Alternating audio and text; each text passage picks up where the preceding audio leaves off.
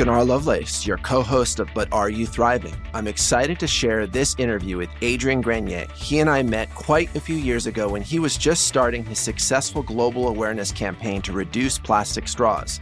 And we were in the difficult early stages of building Thrive Market as a company. It's been a lot of fun to track his progress, and so many of the challenges and lessons he shares in this interview track to growth and struggles that I've had in my own life since then. We both have been through exciting and difficult times over the years, all the way from when we first met at our Thrive Market offices in Los Angeles to seeing him at Burning Man last year in the midst of a major dust storm. And without further delay, here is the episode.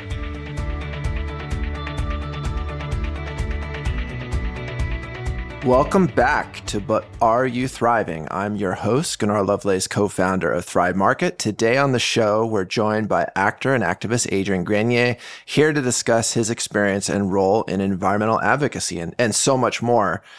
Most people know about your time spent on the big screen and may be surprised to hear about your passion and involvement in social environmental advocacy if they haven't followed you on social media.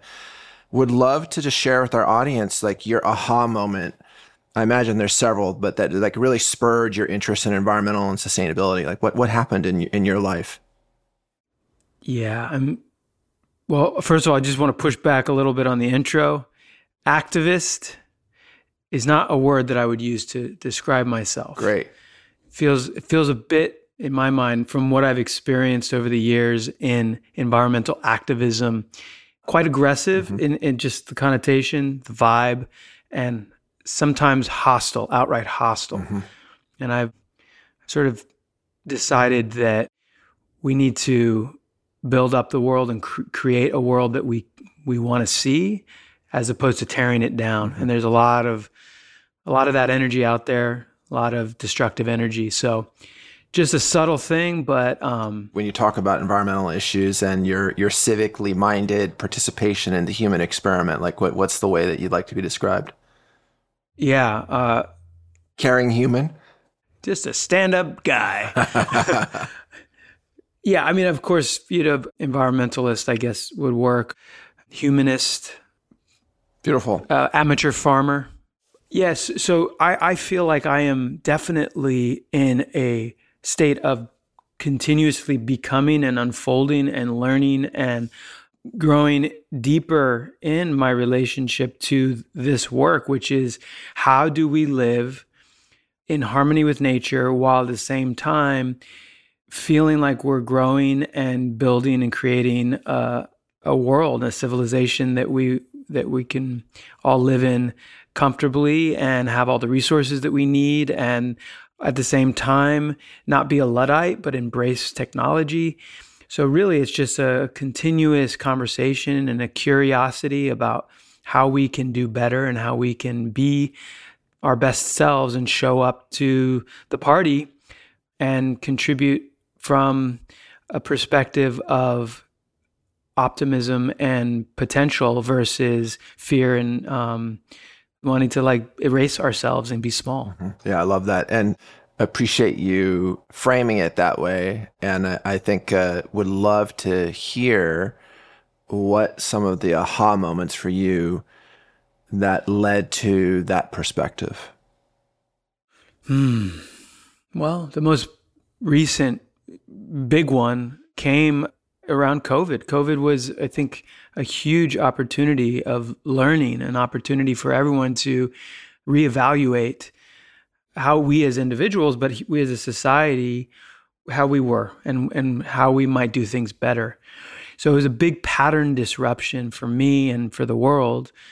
And for those, I think, that took that as the, an opportunity to learn and grow, it was just that. It was a huge lurch forward, time of forced self introspection and taking inventory, and a time to be quiet and, and and not distracted by life and, and all of the the daily routine and the patterns. But you were an environmentalist and humanist before COVID. I mean, you and I talked about various campaigns before that, and I, I agree with everything you said about COVID. It was a complete pattern interruption that helped us really reflect on what we're doing here. But I'm curious, like in the trajectory of your life, child, teenage, 20s, like how did that consciousness come to the foreground for you? Yeah. You know, I guess I was part of an environmental movement, an activist movement that was in many ways very ego based and, and, arrogant in, in some ways, believing that we knew how other people should behave. We knew what was wrong. We had such certainty about how messed up the world is and how we're all going to die shortly because the evils of humans and capitalism or something like that. And a big shift for me was when I took pause and I recognized that in order to really change the world, I had to show up a- as my best self. And in many ways, I was just on repeat. I was just regurgitating talking points that I'd picked up on. I guess it was when I started to go inward and start to recognize that there was a lot of work that I had to do and my I could that I an opportunity to to do more personal development work so that I could show up from a, a more aligned place spiritually and as a man versus looking to externalize the solutions, find the solutions within me. You know, there's um, an idea that I, am like riffing on a, a Rumi quote, and it's your job is not to seek love, but to find the parts of you that keep you from love. And and I feel the same way about the earth. It's it's it's not our job to find a healed earth. It's our job to find the parts of us that are operating and keeping us from the earth that already wants to heal, that already knows how to heal. Mm-hmm. In many ways, we're we're running a program that is extractive and destructive and selfish and even the environmental movement in many ways is has this sort of imperialist ego about like it wanting to control and dominate and like we did to the earth where we like had dominion over the over the earth and we like started to exploit it.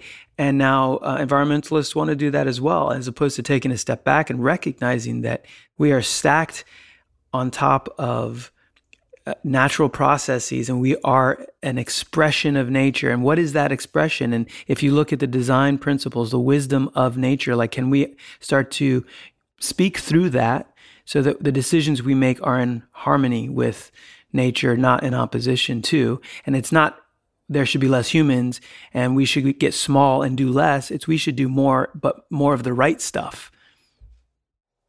Yeah beautiful. I really appreciate the honesty of talking about the kind of arrogance and heavy handedness of the environmental movement. And I'm curious, how did that show up for you? Like before you realized that and afterwards, and what was besides like, was there like a, a ceremony or a teacher or something that happened where that kind of broke open for you in terms of realizing that it's more about having a collaborative conversation about maximizing the human experiment. I'm curious how that happened for you. Yeah, well, you know, I was so far up my own. I really believe my own bullshit so much. I I was that guy. I was the arrogant soapboxer who was pointing fingers everywhere while I was not practicing what I preached. And it took someone I love very dearly, someone very close to me, to ba- basically smack some sense into me. And it was at that point where I started a, a process of self discovery and really shedding a lot of the things that I thought I was, ego death, as they say, to rediscover a deeper, truer, more spiritual perspective. And I think that's just a hopefully, hopefully, if you're lucky, it's a part of getting older, right? When you get older, hopefully you get a little wiser, a little bit. We hope. Um, less selfish. We hope, right? But you know the, the quote. When I was young, I wanted to change the world, and then I got older, and I decided to change myself, and that's sort of where I was at. I was like, okay, well, what am I not seeing? You know, because I've been doing this work a long time. You talk about straws or, or environmental, you know, plastic work, ocean work. And I've been doing it for 10, 15, 20 years what am I doing wrong? You know, I, I really believe that we're on a very, very long conversation over a long timeline. Mm-hmm. And it's something built into our, our desperation and our fear of this current moment that we have to get it right in like all, now. Mm-hmm. Otherwise, you know, there's a mortality built into that angst. Whereas I think we just need to start really truly transforming ourselves as individuals so that we can arrive and make better decisions so that what we implement today, what we create today can ripple out into the long now, the the distant future for future generations. Yeah. Uh, a lot of times I think environmentalists they just want to have nice things in this life, but we really have to think in multiple generations into the future. Mm-hmm. So that's what I'm trying to do is yeah. is just focus on myself, my immediate moment, what I can do, but keeping in mind the macro, long term, mm-hmm. multiple generations down the road. Yeah, I can really relate to a lot of what you shared. I had a near death mountain bike accident during COVID.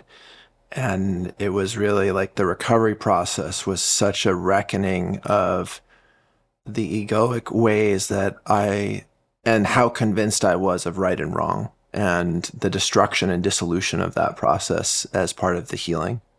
And it's amazing. It's like we often don't change or make those like really substantive changes until we get like a real proper smackdown and you know like i just i just mm-hmm. happened to engineer a near death mountain bike accident as my smackdown. So I, I, can totally relate to that. And you know what a beautifully humbling process. Like it was simultaneously like the worst thing and the best thing that's ever happened to me to go through that. And and i think what you're speaking to also is really interesting because you know there's like this such a divisive polarized dialogue in the United States from the left to the right to conservatives to environmentalists and like the world is increasingly seen and experienced in black and white terms and yet if we just kind of zoom out it's really not like we need solutions but it's not a, a lack of solutions. It's a crisis of consciousness that we face as a species.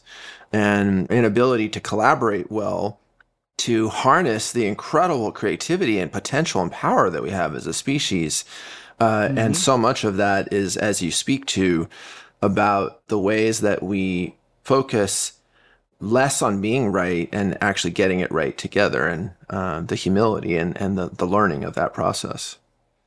Yeah. And, and not being so attached to this idea of right, but recognizing that we're part of an evolutionary process.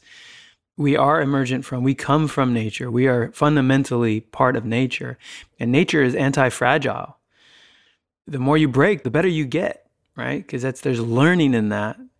Every success is like is a series of failures put together, and so we fear failing so much. We fear death. We fear all of the things that we hold ourselves at bay, as opposed to going with it and recognizing that it's not about you know an absolute moment of right and wrong. It's not about us versus them. It's about how we're going to get into that that true flow of growth and continuously letting go of all of the things that you want to hold on to. And and just for me it's just it's a spiritual thing. And sometimes you know maybe it sounds woo but it's so much more comforting to recognize that you know the finite and infinite games right? So like i really feel so much comfort knowing that i'm on a infinite timeline and I can give myself a break.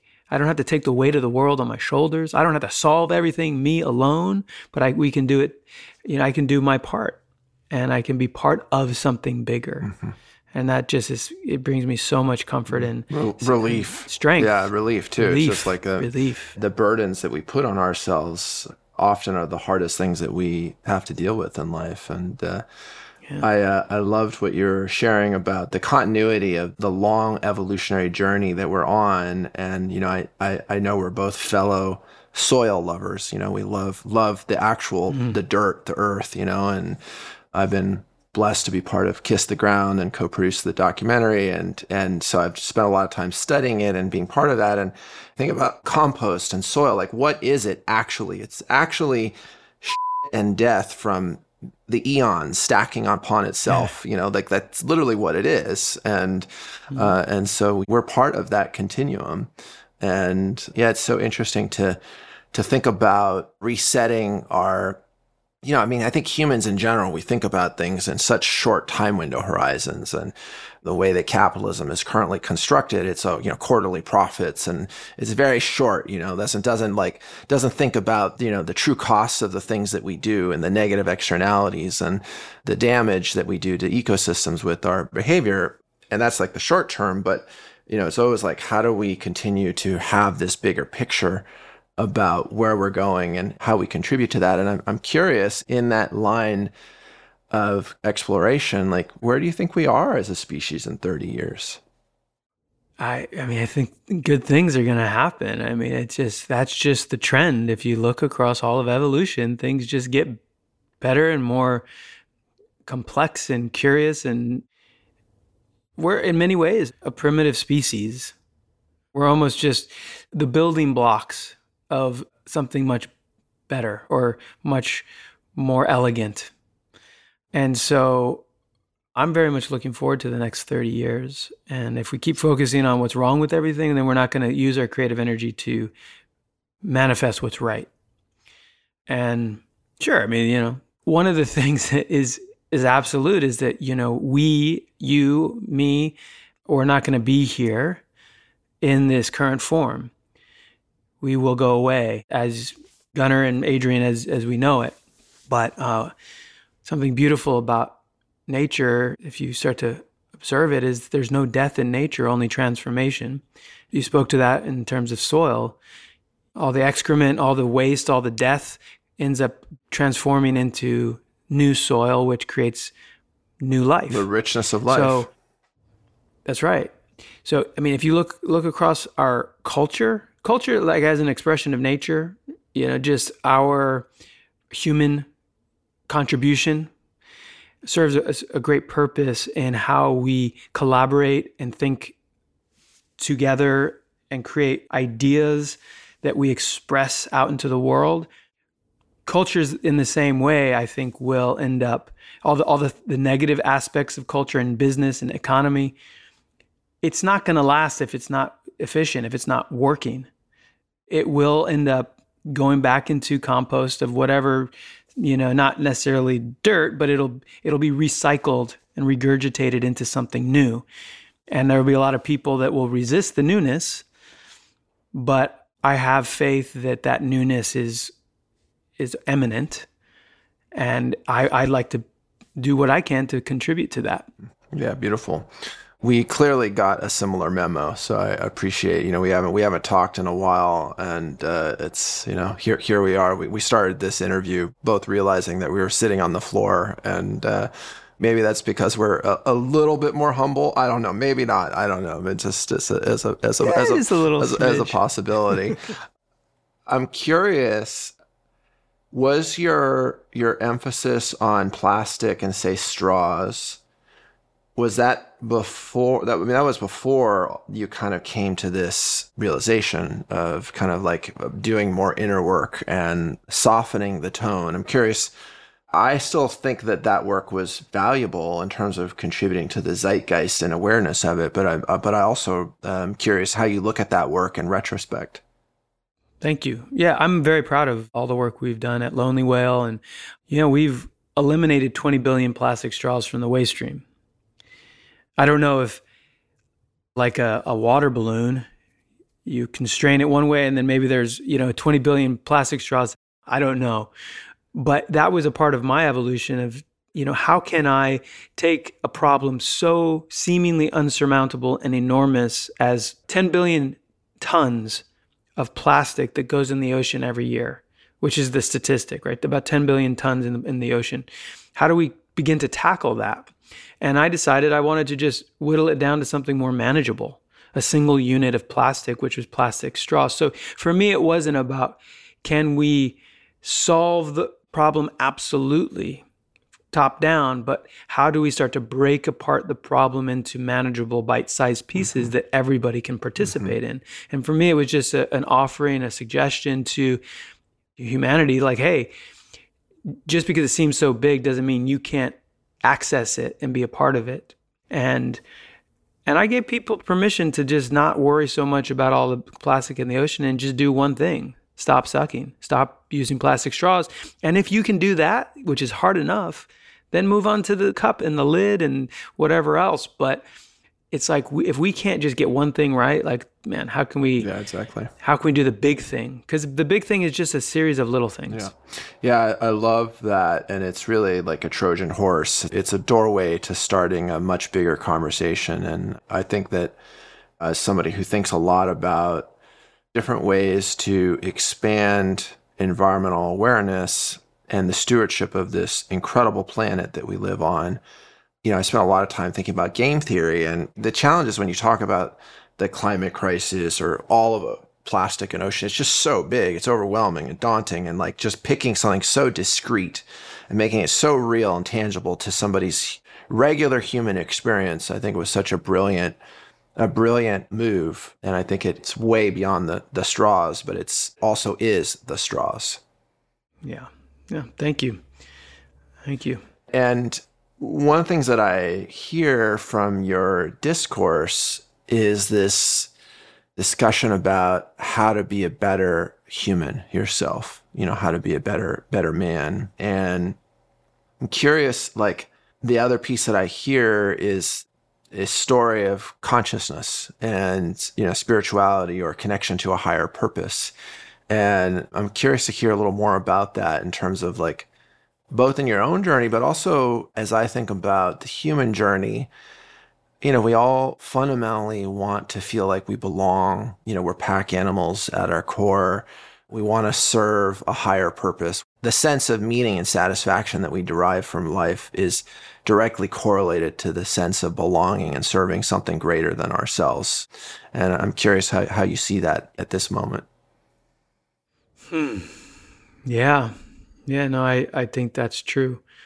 I started to realize that serving myself and uh, and and my vanity was only going to go so far, and I had achieved uh, all those spoils of capitalism. I, as a celebrity, you know, in many in many ways, celebrities are the royalty of the American dream. You know, we have all the things, the riches, this, the access, the status, the attention. You know, as humans, we want to be acknowledged. We want to feel like we're part of our community, and the way um, social media and, and media in general acts upon us, it makes us feel more isolated because a lot of our attention is being funneled to a few. And the family unit's breaking down, and we don't have traditional tribal experiences. And in many ways, it's it's you know it's a, it's an unhealthy racket, and it serves only a few. And it's not just financial, right? Like one percent of people have the wealth, but also probably a smaller fraction have the attention. So I had to come down off that cloud because it was it was very seductive and extremely enjoyable.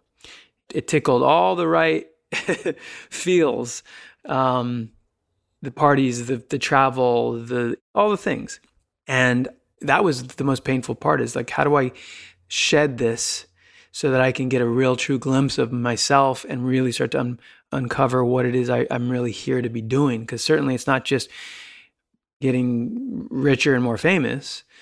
And um, that's when I started to really think about how I wanted to be part of a community that that really saw me, not just the characters I played or the projections I created, that didn't just want to hang on because they perceived me as bringing the good times or any of that stuff because that all that stuff is fleeting and that's when I decided I wanted to be more focused on the things that were vital, which are family, community, and nature. And I and I got to that through a series of conversations with elders and spiritual guides and some medicine work and a lot of meditation, a lot of reading of philosophy and all that sort of stuff. And it took a couple years for me to really hone into what my higher order of being, what my purpose is and then start to orient myself and my behaviors and my habits to begin to walk humbly in that direction. And that took a while. Yeah, yeah, it's beautiful. Appreciate you sharing that. It's such a process, you know. I, I think we we kind of like in the short time of a human life, I definitely I, I can see how like I'm slowly learning how to like drive the vehicle of my body and my potential just you know a little bit better slowly you know uh, year by year decade yeah. by decade And that's a pretty remarkable and humbling and, and beautiful journey. You've recently dabbled back into acting with Earth Speed. Curious what you're hoping to achieve with the new docu-series. Yeah, I mean, I don't know if it's acting. I mean, I, it is definitely filmic. Yeah, and, filmic, uh, the cinematic. Doc- let's say, let's call it that. Yeah, I mean, I've I've made films since I was twelve, yeah. and it's just it's never going to leave me. But when I was in my dark night of the soul, and my my journey to self, if you will, I learned a lot from YouTube. I went online and I started to seek out the speakers, the teachers, the Alan Watts of the world, and listen to incredible humans guiding and, and teaching beautiful wisdom.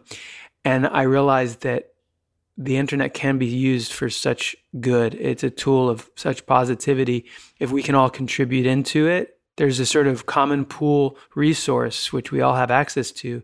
So part of Earth Speed is my contribution to that that common well of knowledge and wisdom and perspectives that others might be able to draw from so that they maybe see a different perspective or they might get some encouragement or they might feel seen or supported or maybe they they want to make some changes that they hadn't thought about.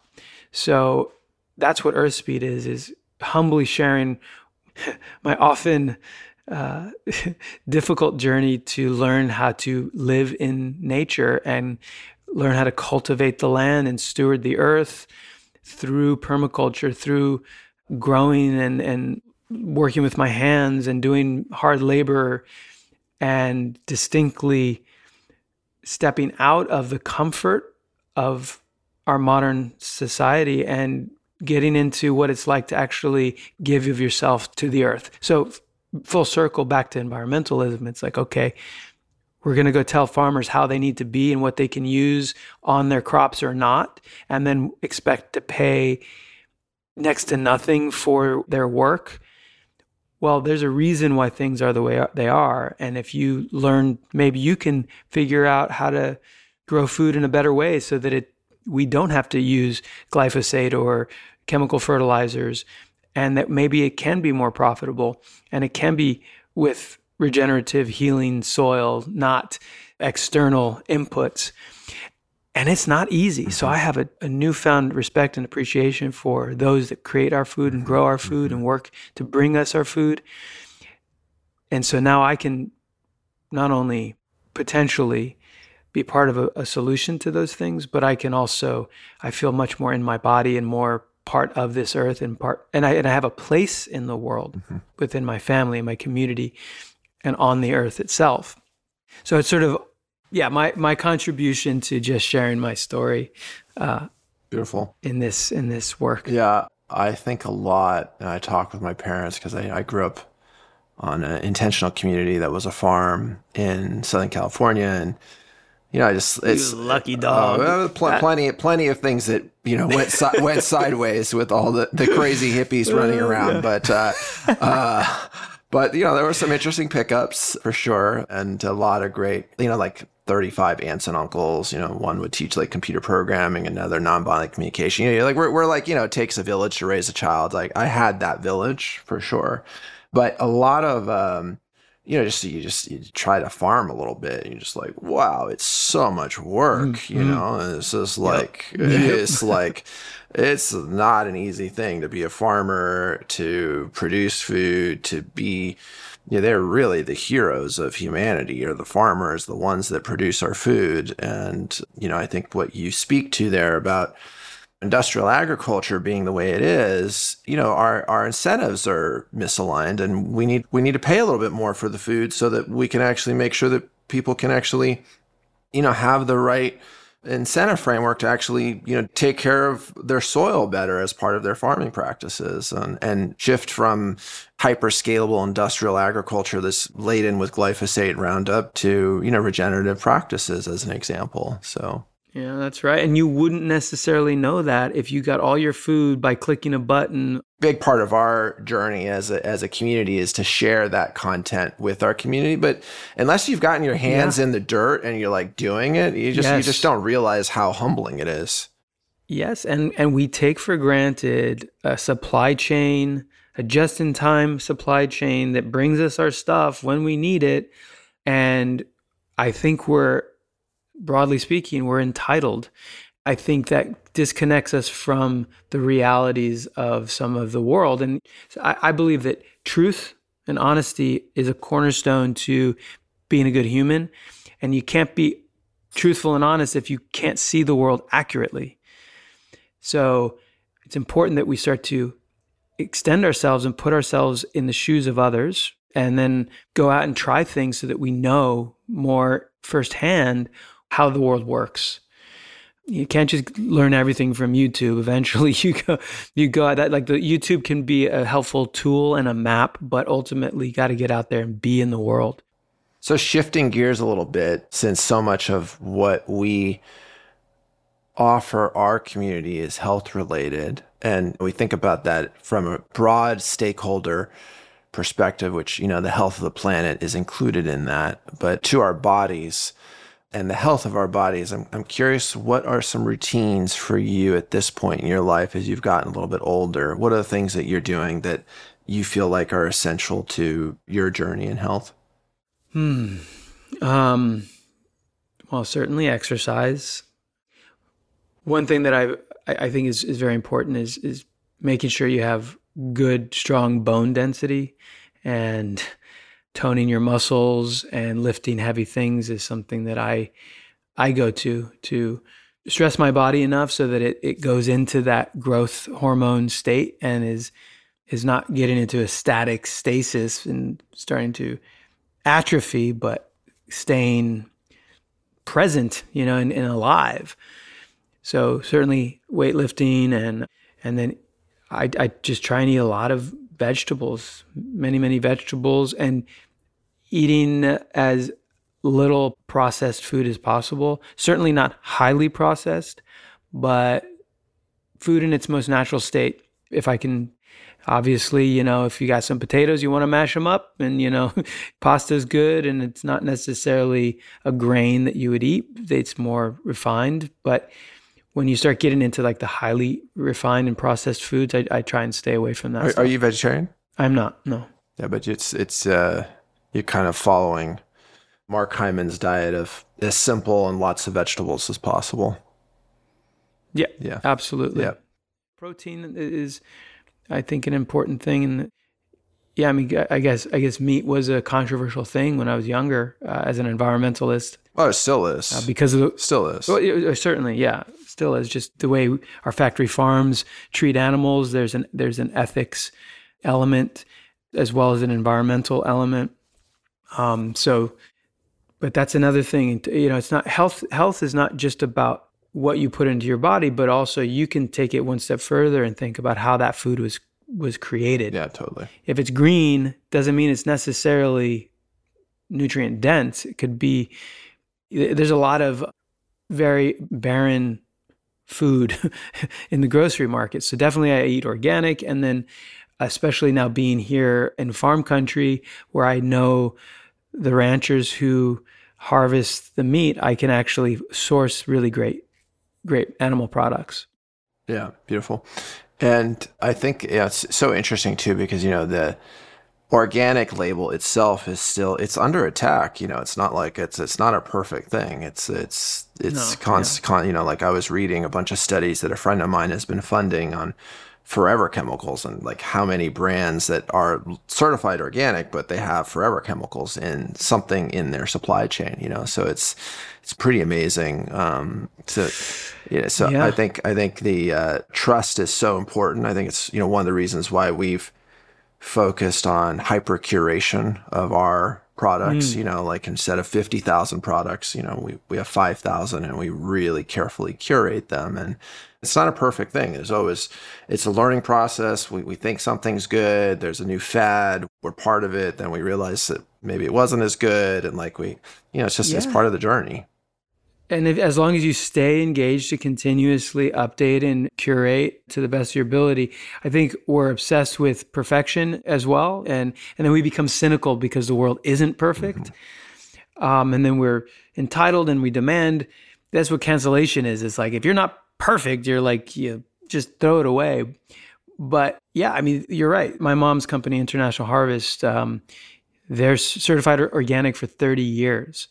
And they bend over backwards to meet those certifications and source from the right places to get that organic because they believe in it um, as a principle. And then you have a lot of companies that are skirting those regulations and not necessarily doing the right thing, especially in, in, in other countries where they don't have the same o- oversight.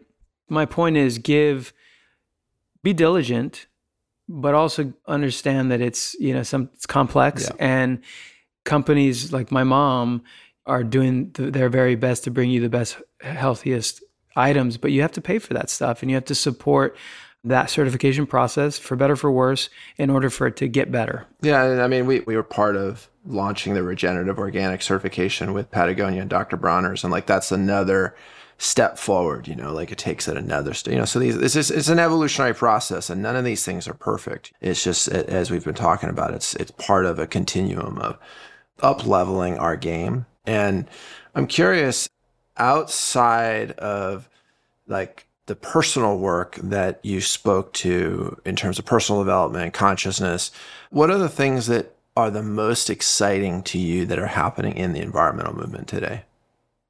Hmm. Well,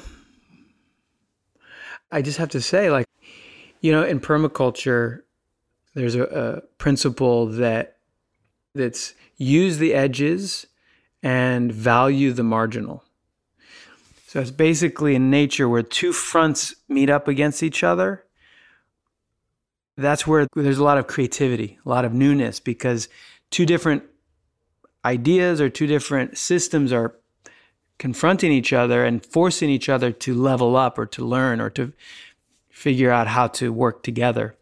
And I feel like in the environmental movement, there's a lot of pushback to the status quo of the environmental rhetoric, which is we're all dead in 10 years by 2030 this and by 2050 that and this much carbon and blah blah blah. And while the, all of that served its purpose in instilling a certain amount of urgency and fear into the populace to go do st- something it's not actually benefiting us creatively in, in what we can build to actually make a world that we want to see, not just a bunch of rules and regulations and in many ways oppressive draconian dogma.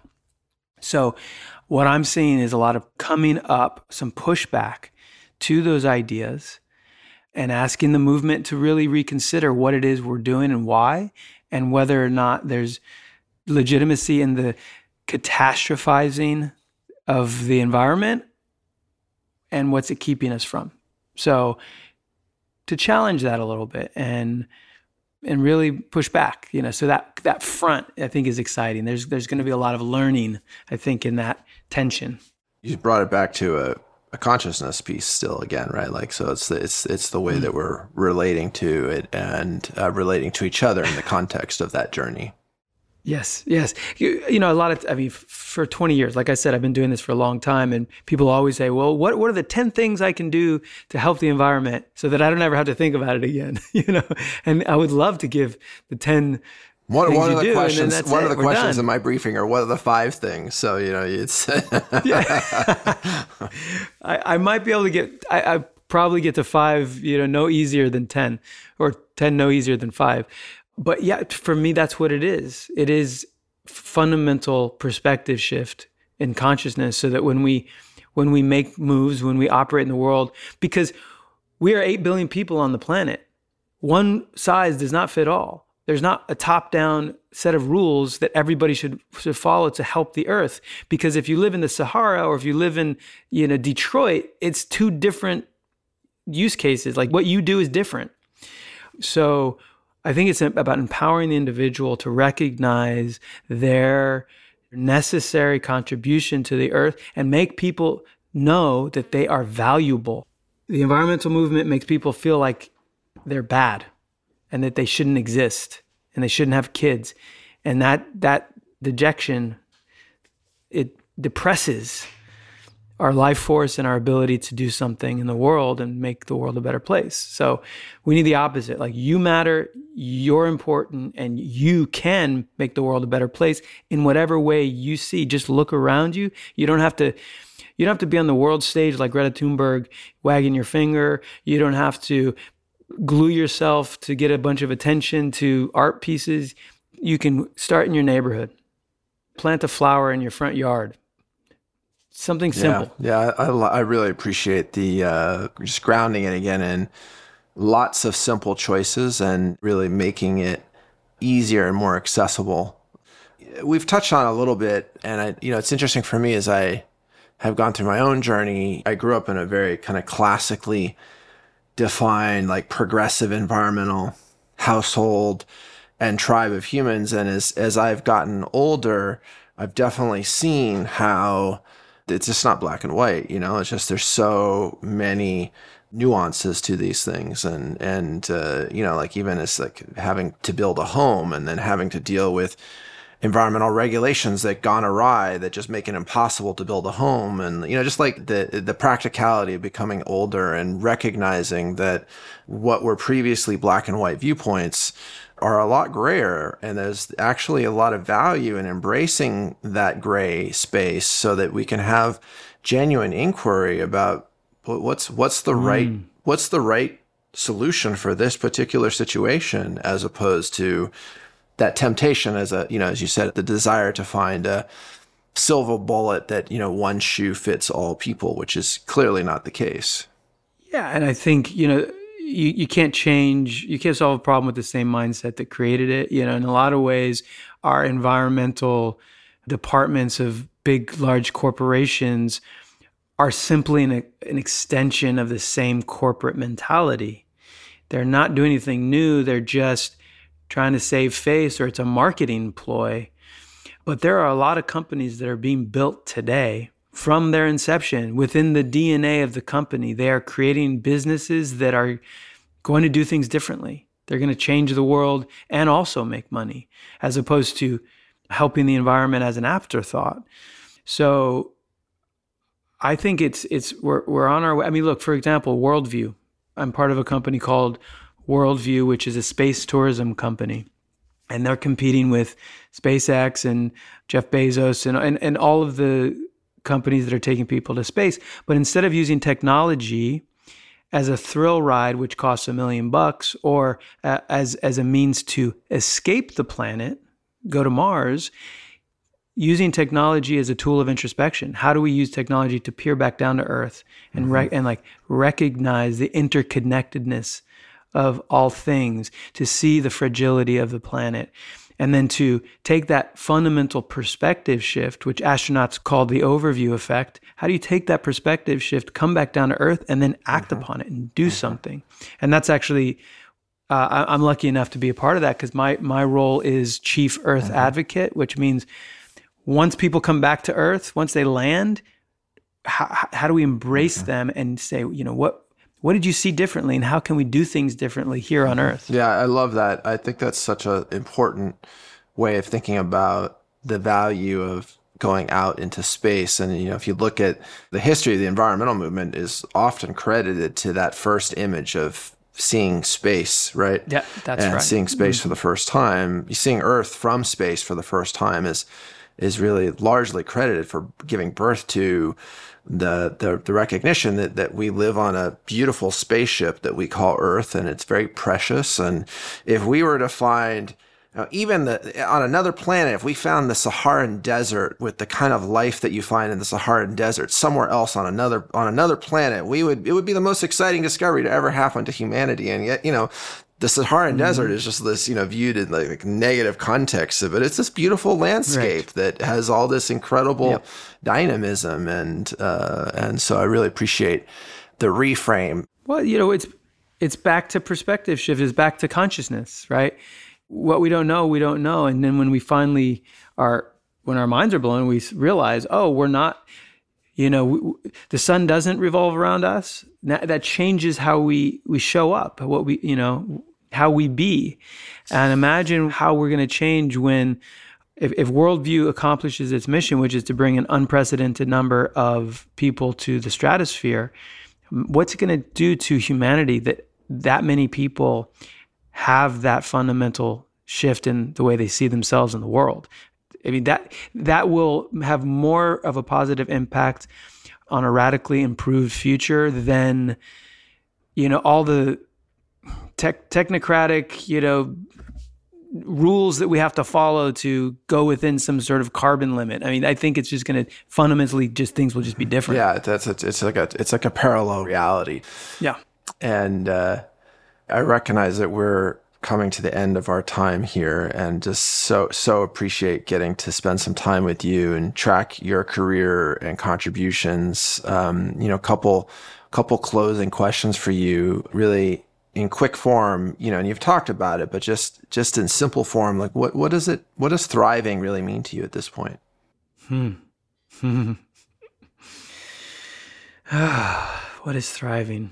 Um, when one plus one equals three, ten, a hundred, a million. I mean, it, when you're really recognizing the exponential potential of of your your life force, and that you can actually tap into that and and it just it's I wasn't always there because it was I was always counting the shekels. You know, I was always, what do I have? How much stuff do I have? It was so finite and tangible. Now it feels just it's on a different plane because it's um it's in, ineffable. And thriving is, is really something you can't describe except uh, exactly. Yeah. Uh, uh, what are some areas in your life, or what's an area in your life that you feel like you would want to change in your life to thrive more? What's something that's still hmm. alive mm. for you in that regard? Mm. Man, I'm I'm learning how to be a husband.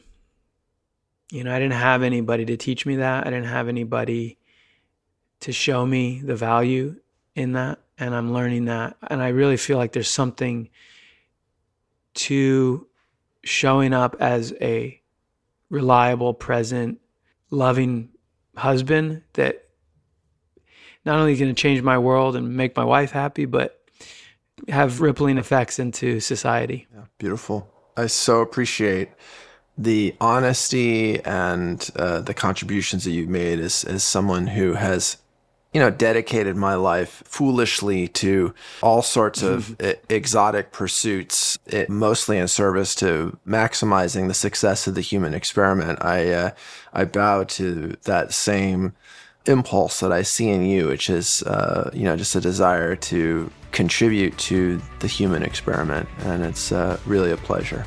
Hmm. Deep bow, my friend. Yeah, thank you.